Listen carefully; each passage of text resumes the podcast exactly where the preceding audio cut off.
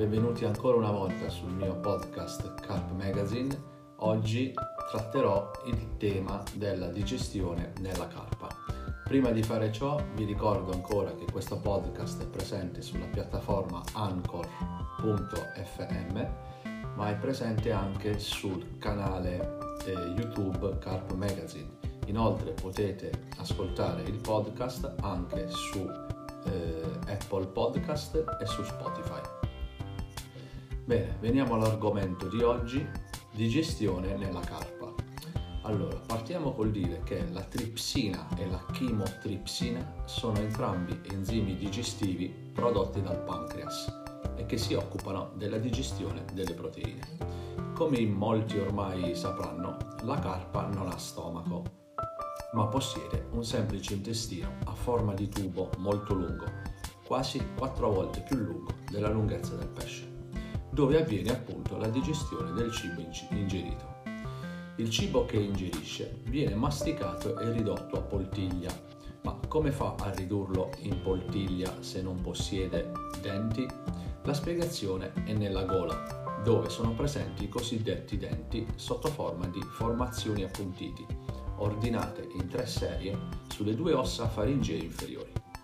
Contrapposta queste ultime c'è una piastra ossea connessa al cranio. L'azione esercitata contro la piastra delle ossa faringee, sulla quale si trovano i denti, provoca appunto la triturazione del cibo, il quale viene successivamente digerito grazie agli enzimi. A differenza degli esseri umani che digeriscono le proteine, grazie alla pepsina e all'acido cloridrico, la carpa per digerire ha bisogno di diverse ore. Ad esempio, una carpa koi con temperatura dell'acqua sotto i 12 gradi centigradi può impiegare più di 50 ore per digerire il cibo. Esistono poi altri tre enzimi che la carpa produce per la propria digestione e sono l'amilasi, la maltasi e la lichenasi, indispensabili per digerire i carboidrati, cioè gli zuccheri. Le proteine di origine animale vengono meglio assimilate di quelle di origine vegetale e la funzione del fegato è quella di produrre la bile che aiuta la digestione dei lipidi, dei grassi. Questa ultima mia informazione vi torna utile, soprattutto torna utile a chi fa le boilers tra le mura domestiche e quindi eh, è buono per loro sapere appunto del fatto che le proteine, ripeto, di origine animale vengono meglio assimilate di quelle di origine vegetale. Quindi occhio ai mix. Questi enzimi, detti endogeni, vengono prodotti direttamente dal pesce mentre nell'ambiente acquatico la carpa trova il resto del nutrimento che gli occorre sotto forma di enzimi esogeni molto più importanti, cioè il plankton e bentos, lumachini, chironomus, gaberetti, eccetera. Le vitamine più importanti per la carpa sono la vitamina A e D ed il complesso della vitamina B, mentre sembra che la vitamina B12 venga sintetizzata in modo. Detto questo, come possiamo aiutare la nostra carpa, soprattutto quando il suo metabolismo è al minimo a causa della temperatura dell'acqua sotto i 10 gradi? Un aiuto arriva dall'inserimento nel nostro mix di una percentuale di fibre compresa tra il 5 e il 10%. Muesli integrali, crusca, cornflakes integrali, che sicuramente aiuteranno la carpa a digerire più velocemente.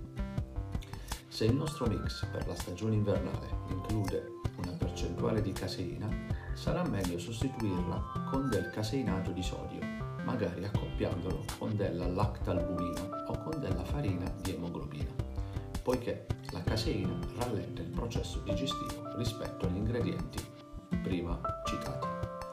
Utilizzare ingredienti cotti e precotti e predigeriti aumenta del doppio la digeribilità delle nostre esche.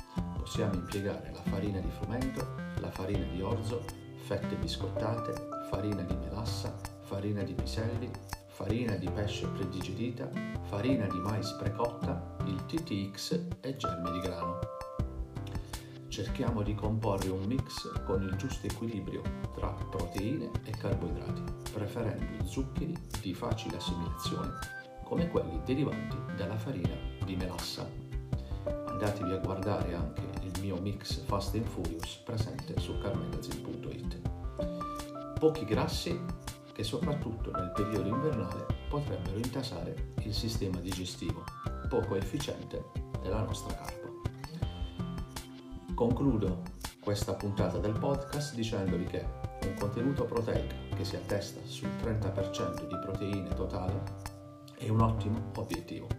Aggiungere al mix germi di grano che hanno un contenuto proteico del 28% e risultano essere molto digeribili, vitamina B1, B9, niacine e minerali come selenio, zinco e ferro, riducendo la farina di pesce, sicuramente ci porterà dei vantaggi in pesca. Ci vediamo alla prossima, vi mando un abbraccio e continuate a seguire il podcast di carmagazine.it. Ciao ragazzi!